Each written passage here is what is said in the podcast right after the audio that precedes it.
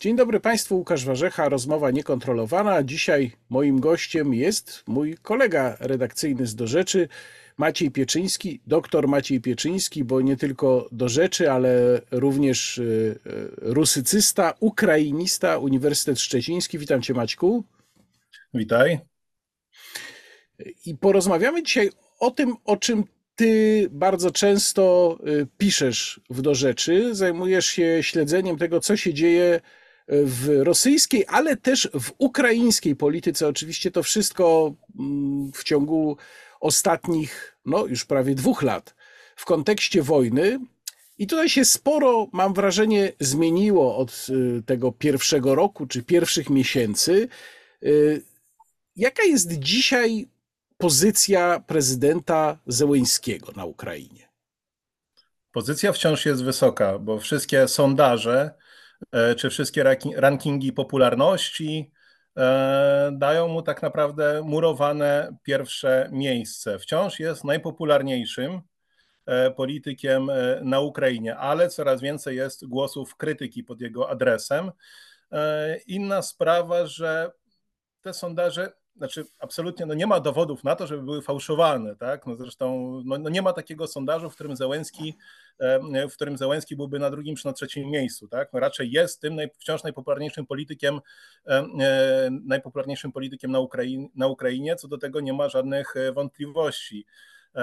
No ale jest tak między innymi dlatego, że zdominował przekaz telewizyjny. Mamy do czynienia z takim, z taką, można powiedzieć, cenzurą wojenną, tak zwany telemaraton, czyli połączona transmisja kilku najważniejszych, największych kanałów telewizyjnych na Ukrainie, gdzie oczywiście jest tak propaganda wojenna, walczymy z Rosją, wygrywamy i gdzie nie tyle jest atakowana opozycja, co wychwalana jest władza, wychwalany jest Zełenski. Więc gdyby nie ten telemaraton, gdyby nie to, że w telewizji tak naprawdę telewizja jest rządowa, telewizja jest proprezydencka, to być może wyglądałoby to trochę inaczej, bo jeśli poczytamy portale internetowe, prasę ukraińską, ona w większości, w większości powiedzmy media ukraińskie są wobec obecnej władzy krytyczne. One wobec tej władzy były krytyczne jeszcze przed dwudziestego czwartego lutego dwudziestego drugiego roku i to było tak etapami, bo wcześniej oczywiście wydawało się, przed wojną wydawało się, że Zełenski będzie ugodowcem, że pewnie ucieknie z Kijowa albo że się porozumie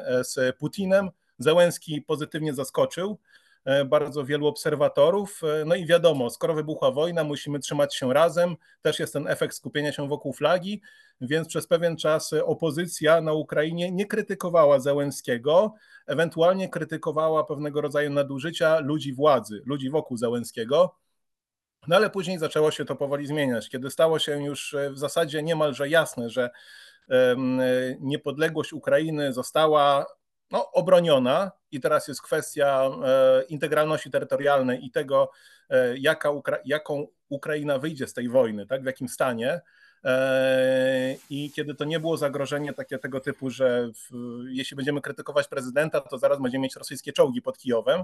Czyli kiedy sytuacja się uspokoiła, to już zaczęło się pojawiać coraz więcej głosów krytyki pod adresem Zełenskiego. I zaczęli się zastanawiać różni komentatorzy, a dlaczego kraj nie był przygotowany do wojny? Dlaczego Rosjanom tak łatwo udało się zdobyć obwód chersoński? Dlaczego tak łatwo? Dlaczego było tyle zdrad w szeregach Służby Bezpieczeństwa Ukrainy? Dlaczego Zełenski przed wybuchem wojny nie ogłosił powszechnej mobilizacji, nie ogłosił ewakuacji z terenów, które no, najprawdopodobniej zostaną za chwilę zaatakowane? Dlaczego zachował się tak, jakby wojna miała nie wybuchnąć? I tego typu oskarżenia były coraz głośniejsze, coraz głośniejsze. No teraz to już wprost się krytykuje Zełenskiego. I teraz no Zełenski, no żeby tu też sprawiedliwie powiedzieć, jak Zełenski się broni przed tego typu oskarżeniami, mówi, że nie chciał siać paniki. Nie było pewne na sto procent, że Rosja uderzy. Nie chciał siać paniki i dlatego nie chciał ogłaszać właśnie czy to mobilizacji, czy to ewakuacji. No ale oczywiście dzisiaj z tej perspektywy można mu to zarzucać, że, że, że jednak należało siać tę panikę. Skoro a, jak, miała... a jak, bo te, te tłumaczenia rzeczywiście do nas też docierały, one się również pojawiały w polskich mediach, te tłumaczenia Zełenskiego. A jak on się odnosi do samego sporu politycznego, to znaczy czy on jakoś w ogóle opozycji odpowiada, czy nawiązuje z nią jakiś dialog, czy on wybrał taką metodę, żeby być ponadto, bo on rządzi krajem w stanie wojny, nie będzie tam się zajmował jakąś krytyką, która gdzieś tam go po nogach uderza.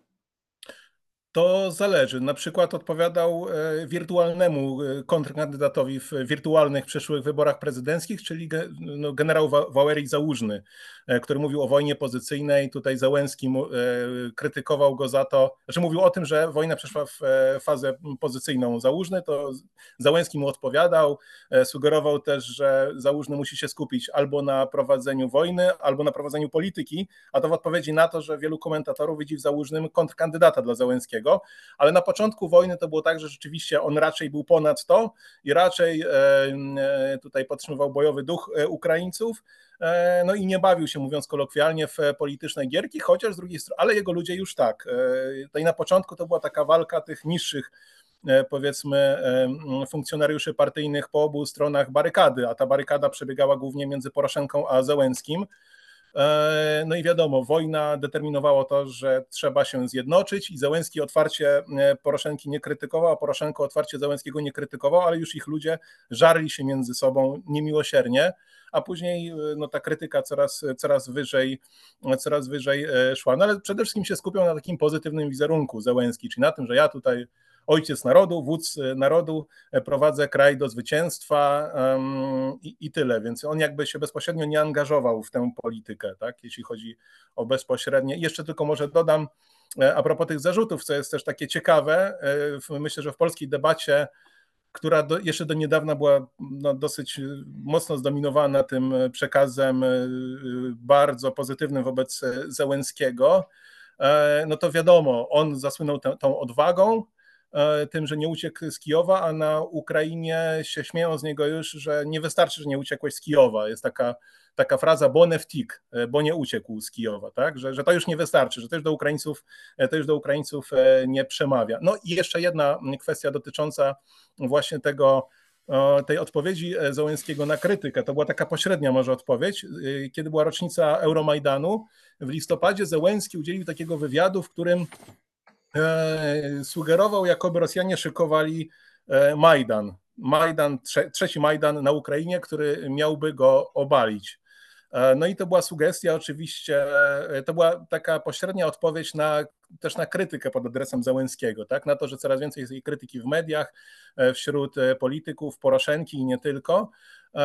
Więc on mówił o tym Majdanie, ale tak naprawdę się w pewnym sensie, skompro... znaczy nie to, że skompromitował, co było to bardzo kontrowersyjne, no bo Majdan, jak wiadomo, to jest ruch antyrosyjski, ruch oddolny antyrosyjski, więc też mu zaczęto wypominać, że tak naprawdę to on cały czas mentalnie jeszcze jest w tym świecie, jakby może nie prorosyjskim, ale w tym rosyjskim świecie, tak? Czyli cały czas jakby operuje tymi pojęciami bardziej, bardziej rosyjskimi. No boi się rewolucji, boi się, że go, że go Majdan obali. No ale jeszcze wracając do tego pytania, to, to nie angażował się bezpośrednio w takie, no raczej, raczej pośrednio właśnie na przykład no to, że Poroszenko kilka razy nie mógł wyjechać z kraju, no to też najprawdopodobniej była robota Zełenskiego, który nie chciał, żeby Poroszenko opowiadał w swoim imieniu, jak to Ukraina dzielnie walczy z Rosją.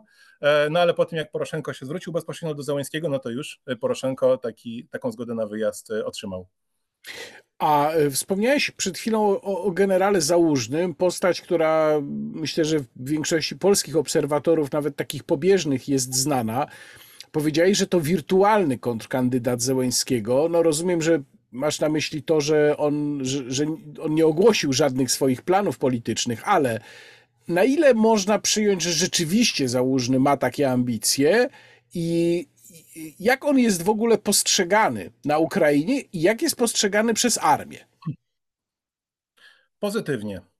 Odpowiadając najkrócej, jest wciąż postrzegany pozytywnie zarówno przez armię, jak i przez zwykłych Ukraińców w tych właśnie wirtualnych sondażach. No, podkreślam, on nie ogłosił chęci startu w wyborach prezydenckich, nie ogłosił wejścia do polityki. Wciąż, no bo tak, wiadomo, że kogoś trzeba oskarżyć w takim jakby w opinii publicznej, komuś przypiąć łatkę tego, kto odpowiada za to, że Ukrainie no, nie do końca wychodzi wojna z Rosją. Znaczy, oczywiście, jak już mówiłem, obroniła swoją niepodległość, no ale kontrofensywa się nie udała. Mimo wszystko paradoksalnie za to częściej jest krytykowany Zełenski, za to, że kraj jest ogólnie nieprzygotowany do wojny. Na razie to odium nie spada na armię, na razie armia jako instytucja jest bardzo popularna i Załużny stojący na jej czele wciąż jest bardzo popularny. Być może nawet na jego korzyść zadziałało to, że on szczerze przyznał, pomyliłem się, mówiąc o tym, że, mówiąc o tym, że liczył na to, że ogromne straty armii rosyjskiej zmuszą Putina do ustąpienia, do wycofania się z Ukrainy. Przyznał, że liczył na to, chociaż no, znając historię Rosji, to ciężko było na to liczyć, no, ale też wielu ludzi na Zachodzie na to liczyło, więc no, być może ta jego szczerość tutaj odgrywa, odgrywa rolę. Też taka ciekawa teoria jednego z komentatorów na Ukrainie, że Załużny może być tym dla Zełenskiego, kim był Wiktor Juszczenko dla Kuczmy, bo przed Pomarańczową Rewolucją była taka sytuacja, że prezydent Kuczma, u niego premierem był Juszczenko, Kuczma doprowadził do jego usunięcia ze stanowiska i Juszczenko finalnie był później kandydatem w wyborach prezydenckich i pokonał, co prawda już później po rewolucji, po ponownych, ponownych wyborach, powtórzonych wyborach, no ale pokonał kandydata Kuczmy, niejako zemścił się na Kuczmie za to usunięcie ze stanowiska i teraz są takie komentarze, że jeśli Załużny, jeśli ten konflikt Załużnego z Zełenskim zakończy się dymisją Załużnego, to Załużnemu nie pozostanie nic innego do roboty, jak tylko pójść do polityki. I ja muszę powiedzieć, się... że ja, ja się zastanawiałem parę razy właśnie, bo, ten, bo konflikt jest dosyć ewidentny. Aha. I zastanawiałem się, dlaczego w takim razie Załużny cały czas pozostaje na stanowisku, no ale nie znając tak dobrze polityki ukraińskiej, dochodziłem do wniosku, że widocznie Zełenski nie może sobie po prostu politycznie pozwolić na to, żeby go odwołać. No.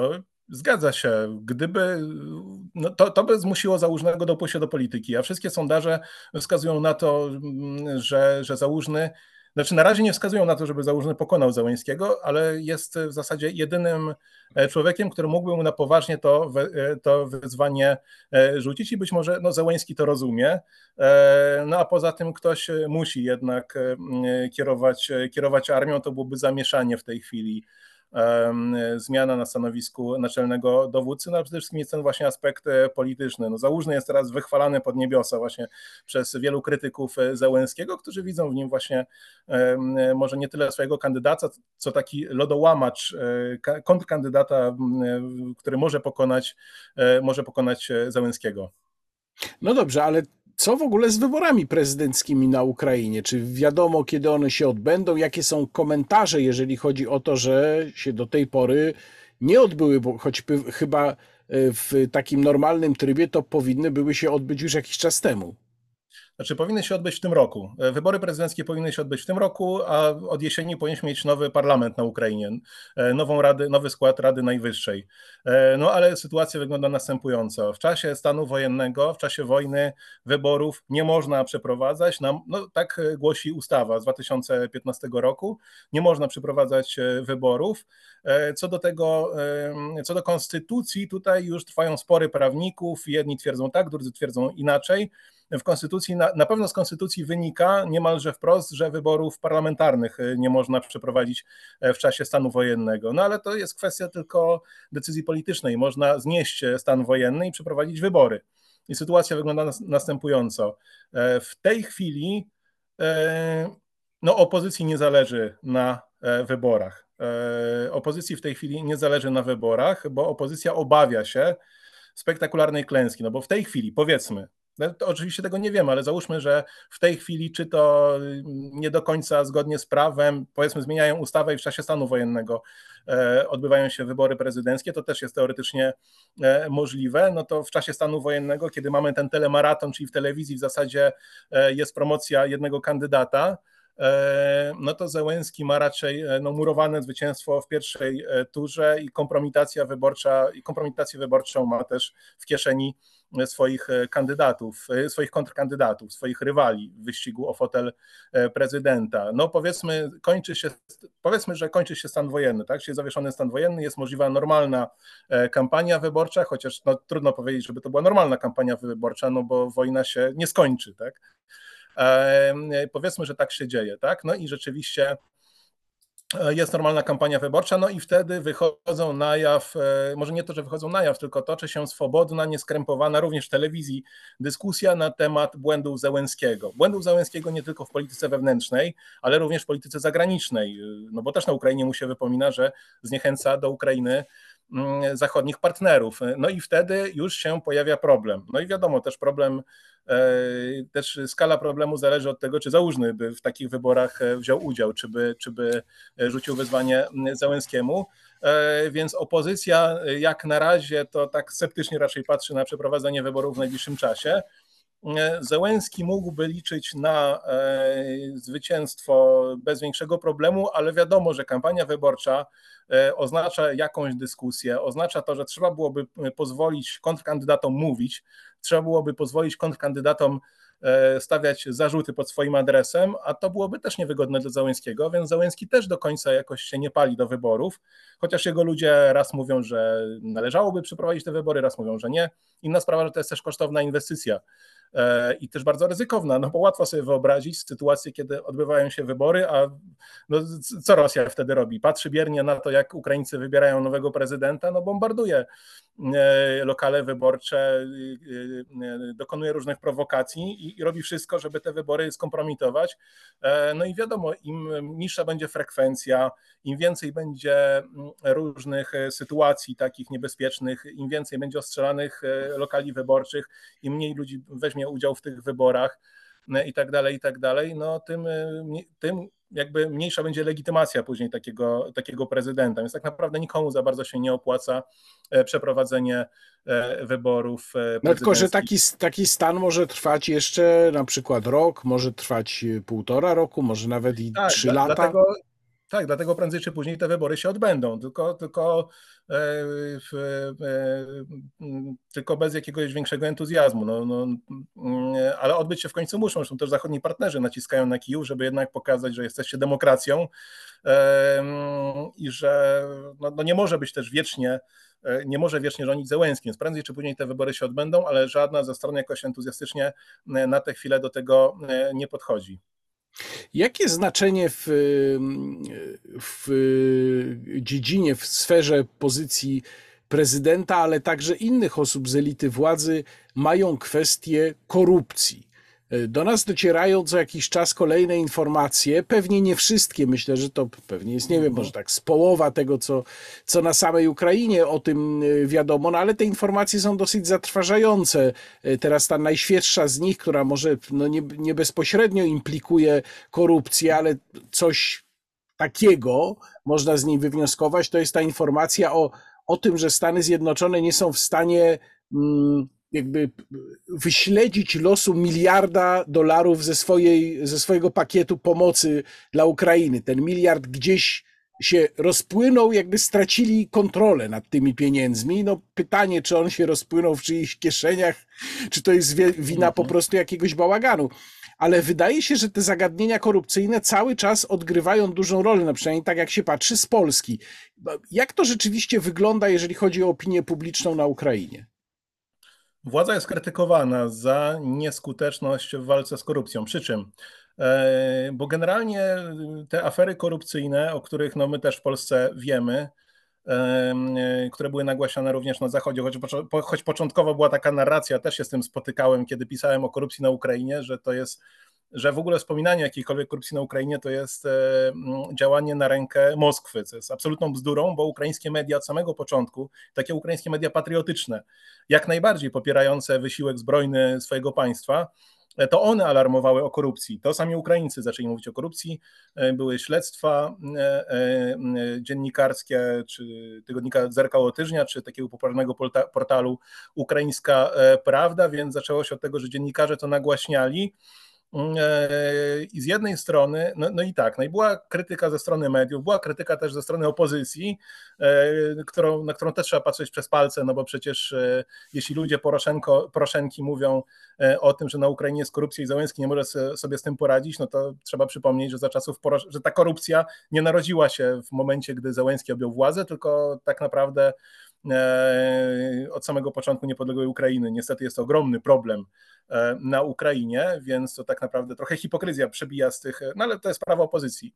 Opozycja krytykuje, krytykuje też z punktu widzenia ambicji czy, czy, czy tendencji, znaczy ambicji kursu proeuropejskiego, kursu na wejście do Unii Europejskiej czy do NATO i często pojawiają się takie głosy w mediach czy w, no, ze strony polityków opozycyjnych, że, to, że, że trzeba zwalczyć korupcję, żeby nas, nie tyle po to, z jednej strony po to, żeby państwo było dużo sprawniejsze, ale też po to, żeby nas przyjęli do Unii Europejskiej czy, czy do NATO, że zachodni partnerzy patrzą i, i nie chcą przez to pomagać właśnie, ale jeszcze z innej strony Zełenski początkowo próbował odsuwać od siebie te głosy o korupcji. To znaczy mówił coś takiego, że no teraz mamy poważniejsze sprawy, teraz musimy walczyć na froncie, e, trzeba walczyć z Moskwą, a z, z korupcją jakoś tam sobie poradzimy. No ale nie mógł dłużej tego tolerować.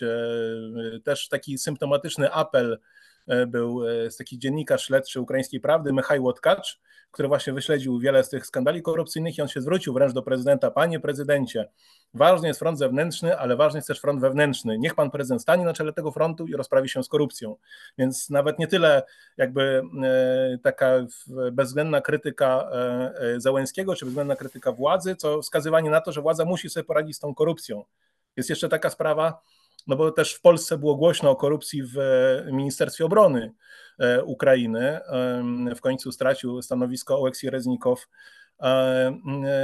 I tutaj też tak naprawdę mówiło się, że nie tyle Reznikow był zamieszany w aferę korupcyjną, co nie potrafił sobie poradzić z tymi urzędnikami, którzy kradli, którzy byli w tę korupcję zaangażowani. Więc też no, władza, nie potra- na, władza robi różne, wykonuje różne ruchy pod naciskiem mediów, pod naciskiem mediów dochodzi do dymisji, ale ta korupcja trwa.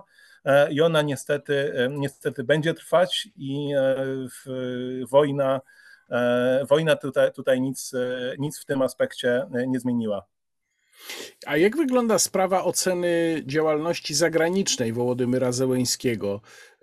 On wydawał się no, bardzo skuteczny w pierwszej fazie, potem stał się nawet kimś w rodzaju takiej gwiazdy międzynarodowej. Potem, no przynajmniej tutaj się mogę odwołać do książki Polska na wojnie, gdzie pojawia się taki, takie, taka, takie określenie, czy opis, czy opinia, że zaczął gwiazdożyć, jeżeli mogę to tak nazwać, i że po prostu uderzyła mu woda sodowa do głowy. Dla mnie takim punktem, no nie wiem czy zwrotnym, ale bardzo charakterystycznym dla tej sytuacji był ten moment, kiedy po zamachach Hamasu w Izraelu Wołodymyr Zełenski się tam próbował wprosić do Izraela. Chciał tam pojechać, żeby poprzeć właśnie walkę Izraela z Hamasem i dostał taką bardzo zimną odpowiedź, że w tej chwili to my tutaj nie potrzebujemy, bo się musimy tu na swoich sprawach skupić. No ale można odnieść wrażenie, że ta jego międzynarodowa pozycja rzeczywiście bardzo osłabła. Jak to jest komentowane i oceniane na Ukrainie? Oczywiście jest dostrzegane, że Zełenski nie jest już gwiazdą światowych mediów. Poza tym, no, gdy jeszcze był tą gwiazdą, to też, to też był krytykowany. Był krytykowany za to, że uzurpuje sobie prawo do tego, żeby być jedyną twarzą Ukrainy. Tak? Było dużo takich głosów, że przecież no, nie tylko, że, że powinien na przykład włączyć do tego wspólnego frontu starań na Zachodzie o pomoc dla Ukrainy doświadczonych polityków opozycji, a tego nie robił i sam gwiazdożył. Natomiast kiedy taka, może nie, nie to, że przełomowym momentem, ale takim bardzo mocnym momentem, kiedy rzeczywiście ukraińska opozycja ostro go krytykowała, ostro krytykowała Zełenskiego za nieskuteczność, był szczyt NATO w Wilnie, kiedy Ukraina nie dostała, zgodnie zresztą z przewidywaniami, nie dostała wyraźnego zaproszenia do NATO, i wtedy grzmiał z trybuny, z trybuny w Radzie Najwyższej Petro Poroszenko, że to tak naprawdę jest to samo, co było w Wilnie w dwa tysiące trzynastym roku, kiedy to Wiktor Janukowycz odmówił podpisania umowy stowarzyszeniowej z Unią Europejską, że Ukraina w tym dialogu z Zachodem się cofa, no i oskarżał o to Zełenskiego. No, też przywoływał argument, przywoływał wcześniejsze sytuacje, kiedy Gruzja na przykład nie dostała zaproszenia do NATO, no i została napadnięta przez Rosję, więc no, była ostra krytyka, że Zełenski, ostra krytyka za nieskuteczność, chociaż oczywiście tutaj trochę jest takiej, takiego populizmu, bo ciężko było, e, ciężko było e, jakby wierzyć w to, że Ukraina dostanie jakieś zaproszenie, ale e, rozbudzone były nadzieje, e, rozbudzone przez tą właśnie wojenną, prorządową propagandę na Ukrainie, tak? Która była hurra optymistyczna, zaraz tutaj wygramy z Rosją, Zachód nam wszystko da, w przyszłym roku majówkę spędzimy na Krymie i, i, i te rozbudzone nadzieje, więc tacy bardziej ostrożni komentatorzy nie tyle e, mieszali z błotem Zełenskiego za to, że nie załatwił wejścia do e, zaproszenia do NATO i czerwonego dywanu na drodze do NATO, co mieszali z błotem raczej za to, że za tę propagandę sukcesu, za, to, za nadmierne rozbudzenie nadziei, ale też wiadomo, yy, zachowanie Zełenskiego, ta ostra dyplomacja, ostry styl dyplomacji, emocjonalny bardzo, no, na Ukrainie zauważono to, że to znie, yy, zniechęca zachodnich partnerów, więc ci bardziej doświadczeni politycy opozycyjni właśnie krytykowali, mówili, że Zełenski jest że Zełenski zbyt ostro zachowuje się w relacjach z zachodnimi partnerami, że trzeba sprytniej, że nie można tak otwarcie ich krytykować, że wiadomo, chcemy od nich pomocy, ale powinniśmy to zrobić ostrożnie, robić ostrożniej, tak? Nie powinniśmy prowadzić dyplomacji, mówiąc kolokwialnie, z buta, tak? Nie powinniśmy prowadzić takiej ostrej dyplomacji, bo to się zachodnim partnerom nie podoba i to zachodnich partnerów zniechęca. Też trzeźwe były głosy na ten temat, mówiące o tym, że przecież interes Ukrainy nie musi być tożsamy z interesem każdego kraju zachodniego i że trzeba ostrożniej. A przepraszam, czy, powiedz, czy, czy, czy tego typu argumenty, czy spostrzeżenia pojawiały się również w kontekście relacji z Polską, czy to się odnosiło tylko do Stanów Zjednoczonych, Wielkiej Brytanii, Niemiec, a o Polsce w ten sposób nie mówiono? No właśnie, niestety dotyczyło to głównie tych wielkich graczy, no bo oczywiście opozycja zdawała sobie sprawę z tego, jaka jest rola Polski. I raczej tutaj, znaczy wiadomo, też były ruchy takie jak to, że no Petro Poroszenko starał się o spotkanie z Jarosławem Kaczyńskim podobno, też próbowano gdzieś tam jakoś, ta opozycja próbowała w jakiś sposób też grać z Polską, ale to To było nic w porównaniu z tymi głosami na temat Zachodu. Skupiano się raczej na tym, że Zełenski psuje relacje z Zachodem, a nie to, że psuje relacje z Polską, to raczej komentowano to w taki sposób, że to, to raczej był zupełnie inny ton. Mówiło się tak, znaczy inaczej, może argumentacja Zełenski, wspierano argumentację Zełenskiego w sprawie Polski.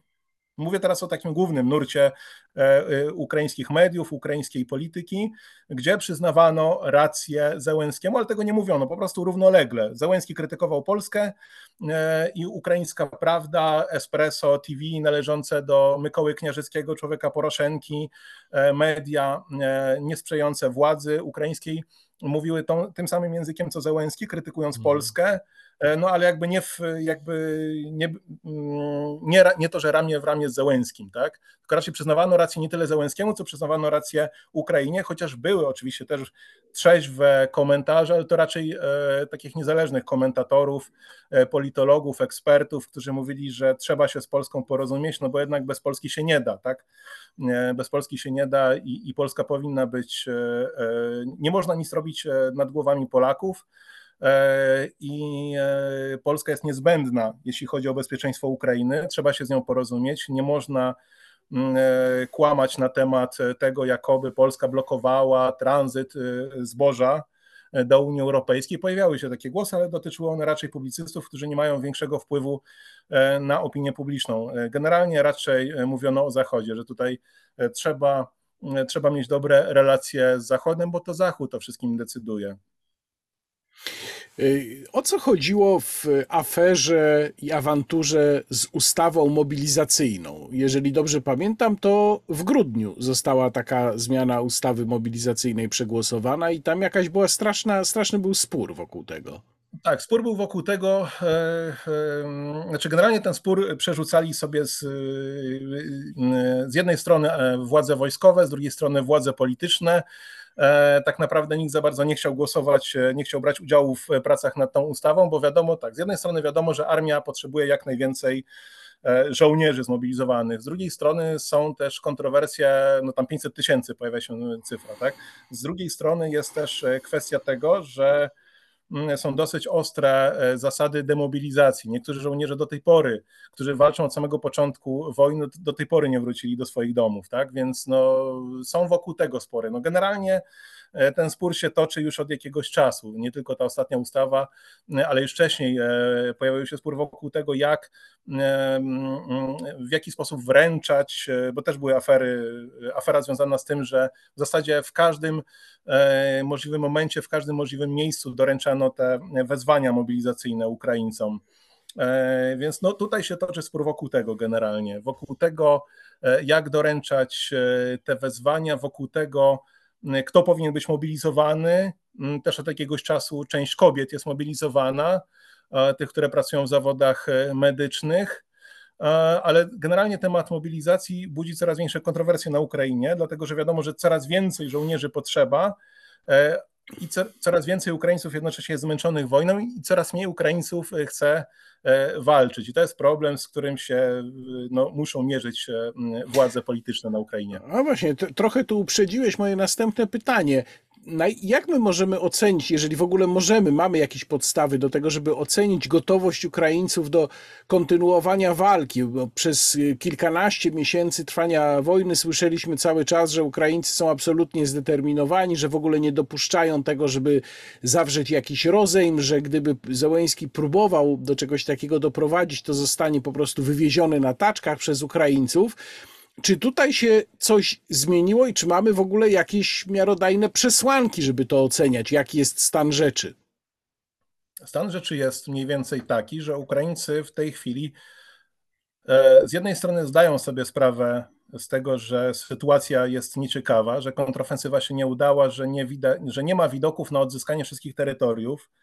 Zresztą nawet same władze sobie z tego zdają sprawę, że teraz się trzeba raczej bronić niż atakować i odzyskiwać, no bo raczej wzmacniają fortyfikacje, wzmacniają umocnienia na linii frontu niż szykują się do kolejnej kontrofensywy. No, sam, sam Załużny, jak już wspominałem, mówił o, o tym, że przeszliśmy w fazę wojny pozycyjnej i teraz potrzebujemy broni. Więcej, więcej broni, więcej pieniędzy od Zachodu. I sytuacja wygląda następująco. Ukraińcy, tak jak mówię, zdają sobie sprawę z tego, że nie jest dobrze, ale nie dochodzą jeszcze do wniosku, że w takim razie trzeba zacząć rozmawiać z Rosją. Absolutnie. Myślę, że cały czas jest to dominujące, że, że to jest kwestia emocji. No, skoro codziennie są alarmy przeciwlotnicze, skoro często spadają bomby, skoro giną ludzie, cały czas trwa wojna, tak czy inaczej, no, Ukraińcy sobie raczej nie wyobrażają w tej chwili, w swej masie, nie wyobrażają sobie porozumienia z Rosją. Są niezadowoleni z tego, co się dzieje i to nawet widać w mediach ukraińskich, które są odbiciem tejże opinii publicznej, gdzie jest krytykowany Zełenski za to, za nieefektywne prowadzenie wojny, gdzie mówi się o tym, że no niestety czeka nas długotrwała wojna, że niestety Zachód być może przestanie nam pomagać, bo już widać symptomy tego, że Zachód się męczy tą wojną na Ukrainie, ale oni dochodzą do wniosku, że w takim razie musimy sobie jakoś poradzić sami. Albo musimy spróbować się jakoś z tym Zachodem porozumieć, żeby jednak dawał nam broń, albo musimy sobie poradzić sami, więc no, nie ma takiej konkluzji, że potrzebne jest porozumienie. Myślę, że do tego jeszcze emocjonalnie, no nie chcę powiedzieć nie dorośli Ukraińcy, bo nie chcę jakoś protekcjonalnie o tym, bo to są emocje wojenne i to jest myślę, że zrozumiałe, ale jeszcze nie dochodzi do nich i zobaczymy, czy dojdzie i kiedy dojdzie, świadomość tego, że rozmowy są konieczne. W końcu te rozmowy będą konieczne, no szczególnie jeśli rzeczywiście Zachód zakręci całkiem kroplówkę z pieniędzmi, z bronią, z amunicją, no to wtedy Ukraina będzie zmuszona usiąść do rozmów. I wtedy za te rozmowy zapłaci ten, kto będzie je prowadził, ten, kto będzie sygnował je swoim nazwiskiem. Więc dalej wydaje mi się, że gdyby Zełenski zaczął rozmawiać, to zostałby wywieziony na taczkach. Więc to jest taka no, symptomatyczne, no Ołeksij Arestowycz, który mówi o potrzebie porozumienia, o potrzebie rozmów, być może o tym, że Ukraina będzie musiała się, będzie musiała zrezygnować być może z części swoich terytoriów w zamian za pokój.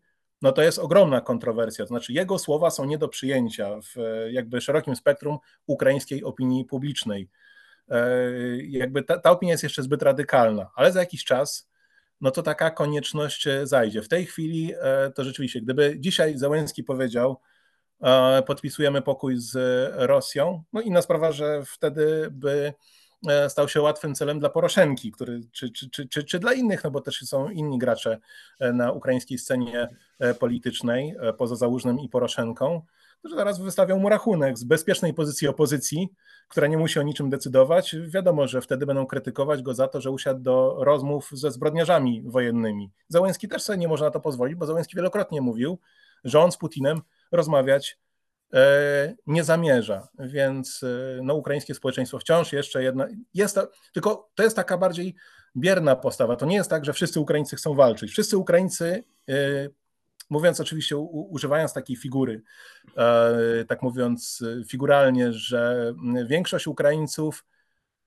może niekoniecznie chce walczyć, no bo nie ma już takiego patosu patriotycznego, to nie jest tak, że wszyscy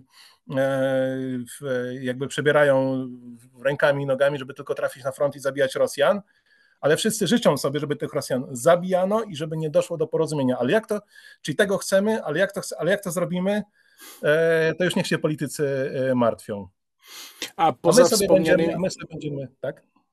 A poza wspomnianymi przez ciebie Załużnym i Arestowyczem, kogo można uznać za najpoważniejszego jeszcze i Poroszenką? Przepraszam, powiedziałem Arestowyczem. Nie wiem, czy on też jest konkurentem dla Zełenskiego. Być może tak. Kto jeszcze jest konkurentem dla, dla Zełenskiego potencjalnym? No jest jeszcze taka ciekawa postać Serhii Prytuła, były działacz partii Hołos, czyli Głos, takiej centrowej, centrowo-lewicowej bardziej. Jednocześnie wolontariusz, a obecnie założył swoją partię własną, która też w sondażach ma dosyć wysoką pozycję. No jest, no był też showmanem, komikiem, też przyszedł do polityki z show biznesu, obecnie jest wolontariuszem pomagającym armii na froncie, ale to też jest poparcie według sondaży rzędu kilku procent, powiedzmy, tak, ale to i tak jest dużo. No powiedzmy Załużny, Załużny, Zełenski mają... Załużny może mieć tam kilkanaście, Zełenski kilkadziesiąt, pięćdziesiąt, siedemdziesiąt, to zależy, czy mówimy o sondażu prezydenckim, czy mówimy o, o tym, komu Ukraińcy ufają. Natomiast, więc Serhii Prytuła, też Julia Tymoszenko się pojawia, ale to też jest rzędu kilku procent. Ponadto właśnie jeśli chodzi o Arestowycza, to jest ciekawa sprawa, dlatego że Arestowycz po wybuchu wojny miał spore, znaczy cieszył się sporym zaufaniem w ukraińskim społeczeństwie, ale dlatego, że on wtedy pełnił taką rolę propagandysty, który uspokajał naród, mówił różne przemówienia, wygłaszał, w których generalnie tak bardzo uspokajająco i optymistycznie, zresztą do historii przeszła ta jego prognoza, oczywiście nietrafiona, że wojna zakończy się za dwa trzy tygodnie, co mówił w lutym czy też w marcu dwa tysiące dwudziestego drugiego roku. No później, później, kiedy coraz częściej zaczął mówić o tym, że trzeba porozumieć się z Rosją, albo na przykład krytykował Kijów za prześladowania pod adresem ludności rosyjskojęzycznej, do której sam się zalicza, bo jest rosyjskojęzyczny, za prześladowania wobec ukraińskiej cerkwi prawosławnej patriarchatu moskiewskiego, no to tracił to poparcie, więc tak naprawdę dzisiaj on deklaruje chęć kandydowania w wyborach prezydenckich, ale jego poparcie jest bardzo niskie i trudno sobie wyobrazić, żeby człowiek o takich defetystycznych mimo wszystko poglądach zawojował ukraińską, ukraińską scenę polityczną. Czy wiemy, jak Ukraińcy w większości wyobrażają sobie przyszłość swojego państwa? Mam tutaj na myśli takie kwestie strategiczne, jak przynależność do NATO, przynależność do Unii Europejskiej, ale też to, jak to państwo ma być zorganizowane na zasadzie takiej bardziej autokratycznej, tak jak to wygląda w tej chwili, czy może jakoś inaczej. Pytam o to też dlatego, że kiedyś właśnie Ołeksij Arestowycz przedstawiał bardzo interesujące koncepcje i takie, no można by powiedzieć, nawet groźne z polskiego punktu widzenia, jak on by sobie wyobrażał Ukrainę powojenną. A czy coś możemy na podstawie obserwacji ukraińskich mediów lub sondaży wywnioskować, jeżeli chodzi o preferencje większości Ukraińców w tej kwestii? No, z pewnością kurs prozachodni, a to już w zasadzie od dwa tysiące trzynastego roku nieprzerwanie ten kurs prozachodni, tylko że ten kurs prozachodni, czyli tak, Ukraińcy chcą, żeby Ukraina była częścią Europy, to na pewno, częścią Zachodu, ale to na pewno, a jeśli chodzi o szczegóły, tutaj już się pojawiają schody, bo mam wrażenie, że wciąż w większości Ukraińcy do końca nie rozumieją, czym jest Unia Europejska, nie rozumieją, czym jest Zachód i oni tak naprawdę są, bo, bo teraz tak, myślę, że jest dosyć interesujące porównanie tego, jak którędy przebiega oś podziału, oś sporu na Ukrainie. Zupełnie nie w tym miejscu, w którym przebiega w Polsce.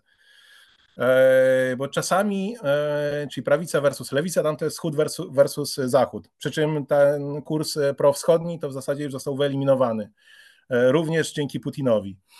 Chociaż oczywiście na południowym wschodzie Ukrainy wciąż jeszcze no, są ludzie, którzy czekają na wyzwolenie przez Rosję, ale to są śladowe, że tak powiem, no, promile, nie procenty, a generalnie Ukraińcy masowo chcą na zachód, ale do końca, ale oni po prostu chcą żyć jak na zachodzie, chcą zarabiać jak na zachodzie i to jest najważniejsze. I nie chcą być z Rosją. Też były takie bardzo symptomatyczne moim zdaniem sondaże, jeśli chodzi o wartości na Ukrainie. No bo oczywiście no, jest dużo takich głosów, że na Ukrainie walczy rosyjski konserwatyzm z ukraińskim liberalizmem, z czym ja się nie zgadzam. Nie zgadzam się, dlatego że są w ogóle in, inne kategorie, ale też nie jest tak odwrotnie, że walczy rosyjski liberalizm z ukraińskim konserwatyzmem. To po prostu są zupełnie inne kategorie, zupełnie inne, zupełnie inne podziały. Walczy wschód z zachodem. I teraz były takie sondaże na Ukrainie, jeśli chodzi o wartości. Które wartości są dla ciebie najważniejsze? Wartości europejskie, tam były wartości tradycyjne ukraińskie, wartości tradycyjne wspólne dla wszystkich Słowian wschodnich. I teraz, kiedy Ukraińcy mieli do wyboru albo wartości europejskie, a tam nie było podkreślone, że chodzi nie wiem, o L G B T, o wolny rynek, o cokolwiek, tylko po prostu wartości europejskie, albo wartości tradycyjne, wspólne dla Słowian wschodnich, to Ukraińcy wybierali wartości europejskie. Ale kiedy mieli do wyboru wartości europejskie albo tradycyjne wartości ukraińskie, wybierali tradycyjne wartości ukraińskie. No bo oni się czują patriotami ukraińskimi, a patriotyzm ukraiński rozumieją tak, że my chcemy na zachód, my chcemy być częścią zachodu. Jeszcze do końca nie rozumieją, że to by oznaczało pozbycie się sporej części swojej niezależności. To nie, ważne, że nie są z Rosją, ważne, że nie będą z Rosją. To jest kluczowe i dlatego też stąd na przykład, bo skąd wynikają, z czego wynikają te oskarżenia, że Ukraina, no Ukraina skręca w lewo. Tylko, że ona skręca w lewo dlatego, że nie za bar, niewiele ją to kosztuje, bo tam spory światopoglądowe nie mają takiej temperatury jak, jak u nas czy, czy jak na Zachodzie. Więc jak, oni, jak Zachód im mówi, słuchajcie, musicie wprowadzić takie, takie rozwiązania, musicie konwencję stambulską wreszcie zaakceptować, musicie wprowadzić związki partnerskie i tak dalej, i tak dalej, to Ukraińcy, jeśli to jest dla nich koszt tego, że będą żyć jak na Zachodzie i że nie będą częścią Rosji, no to okej, okay, bo dla nich to nie jest aż tak ważne. Na przykład kwestia aborcji, która u nas jest bardzo szeroko dyskutowana i Ukraińcy i Rosjanie są bardzo liberalni, jeśli chodzi o aborcję, ale to jest spadek po Związku Sowieckim. Dla nich aborcja to jest po prostu normalna rzecz. Wiadomo, że związki wyznaniowe przeciwko temu protestują, ale to nie są głosy tak wpływowe jak u nas, jeśli chodzi o samą aborcję, tak? Więc no te wartości, więc to jest trochę, inny, trochę inna linia podziału na Ukrainie niż, niż w Polsce. Oni chcą po prostu być częścią Zachodu, nie chcą być częścią, nie chcą być częścią Rosji i też jedna taka kwestia, co jest myślę takie wspólne dla Rosji i Ukrainy, ogólnie dla państw byłego Związku Sowieckiego, taki synkretyzm ideologiczny. No bo skoro mówię, ważniejsze są te orientacje geopolityczne niż kwestie światopoglądowe, no to... no to tutaj ta ideologia jakby na użytek wewnętrzny, ona jest synkretyczna. Tak jak w Rosji jest na przykład sojusz brunatno-czerwony, czyli powiedzmy sprzymierzeńcami politycznymi są komuniści, staliniści i konserwatyści, bo, czy powiedzmy prawicowcy, skrajni prawicowcy, szowiniści, nacjonaliści, neofaszyści, dlatego że ich wspólną wartością jest silne państwo, które będzie walczyć skutecznie z Zachodem. Tak? I, i to jest okej. Okay. A na Ukrainie jest taki synkretyczny sojusz, powiedzmy tęczowo, banderowski, tęczowo-brunatny, bo Ukraińcy jednocześnie chcą na zachód i jednocześnie chcą być nacjonalistami pod pewnymi względami. I jeden z politologów ukraińskich ciekawie napisał, w, jakby komentując sondaż na temat tam, tego, czy Ukraińcy chcą do NATO i do Unii Europejskiej, stwierdził, że wschód Ukrainy staje się banderowski, bo coraz więcej Ukraińców na wschodzie chce wejść do NATO i Unii Europejskiej, bo dla nich to jest tożsame. Przecież Bandera walczył z Rosją, a skoro walczył z Rosją, to znaczy, że był tak naprawdę prozachodni. I oni to utożsamiają. To jest obecne na przykład właśnie u Poroszenki, który jednocześnie opiera się, z jednej strony opiera się na nacjonalistycznym elektoracie zachodniej Ukrainy, a z drugiej strony jest ultra prounijny, proniemiecki, proeuropejski. Więc to, to jest taka synteza dla nas może nie do pojęcia. Wiadomo, że to jest wszystko powierzchownie traktowane, bo oni, ten ich banderyzm jest powierzchowny, no bo wiadomo, że oni kiedy wychwalają Banderę, no to oni nie wychwalają go za Pierackiego, nie wychwalają Szuchewicza za Wołyń, tylko za walkę z Armią Czerwoną. Kiedy wychwalają Europę, to nie za L G B T, tylko za to, że tam się lepiej zarabia. I to jest bardzo symptomatyczne. Jeszcze jedna taka kwestia, która pokazuje ten synkretyzm i która dla polskiego odbiorcy może być absolutnie niezrozumiała i absurdalna, że na Ukrainie też są oczywiście środowiska lewicowo-liberalne, są feministki i tak dalej, a jest taka feministka, pisarka, powiedzmy matka ukraińskiego feminizmu w literaturze Oksana Zabuszko, która w Polsce jest znana z wychwalania Szuchewicza i Bandery i ona wychwala Szuchewicza, uważa go za bohatera narodowego Ukrainy, a jednocześnie jest feministką. I, i to jest, i to jest okej. U nas jest po prostu nie do wyobrażenia. Oni to harmonii nie łączą, bo ona jest prozachodnia, więc jest probanderowska. Więc no, tak, to, tak to wygląda, jeśli chodzi tak z grubsza o to, czego oni chcą w aspekcie ideowym. Jeśli chodzi o gospodarkę, to sami pewnie nie wiedzą. Gdybyś o to chciał dopytać o gospodarkę, wiadomo, że raczej ten oligarchat ukraiński, który funkcjonował przed wojną, to już się nie podniesie, będzie, będą zupełnie inaczej, będzie to zupełnie inaczej wyglądać. Zełenski podjął walkę z oligarchią. Jeszcze przed wybuchem wojny oligarchów przetrzebiła mocno, oligarchów przetrzebiła mocno też wojna, bo w większości ci oligarchowie najpotężniejsi to oni się opierali na przemyśle ciężkim, a ten przemysł no, najwięcej stracił podczas wojny. No i wiadomo, wojna sprzyja bardziej temu, kto nie ma, kto niekoniecznie ma pieniądze, ale ma władzę, czyli sprzyja bardziej władzy politycznej.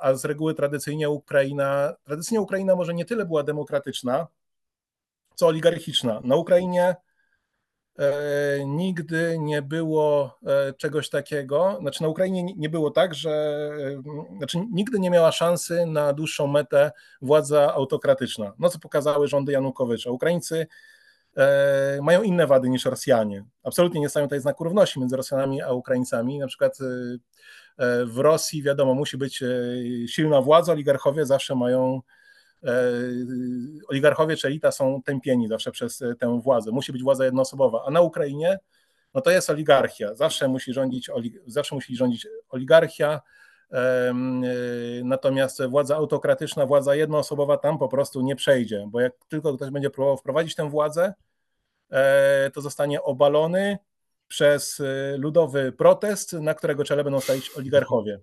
I tak to będzie wyglądać, więc jeśli Zełenski, no teraz oczywiście go nie ruszą, dlatego że jest wojna, no i, i, i ten Majdan, ta rewolucja byłaby niemożliwa, no ale powiedzmy, że nie, wojny nie ma, wojna się kończy, cichną działa, e, jest już spokój, e, nasza egzystencja nie jest zagrożona, a Zełenski dalej e, chce być jednoosobowym e, władcą, no to wtedy ma gotowy Majdan. Bardzo dziękuję. Moim gościem w rozmowie niekontrolowanej był doktor Maciej Pieczyński, mój redakcyjny kolega z Do Rzeczy, rusycysta, ukrainista, Uniwersytet Szczeciński również. Bardzo Ci dziękuję, Maćku. Dziękuję bardzo. Łukasz Warzecha, Rozmowa Niekontrolowana. Do zobaczenia.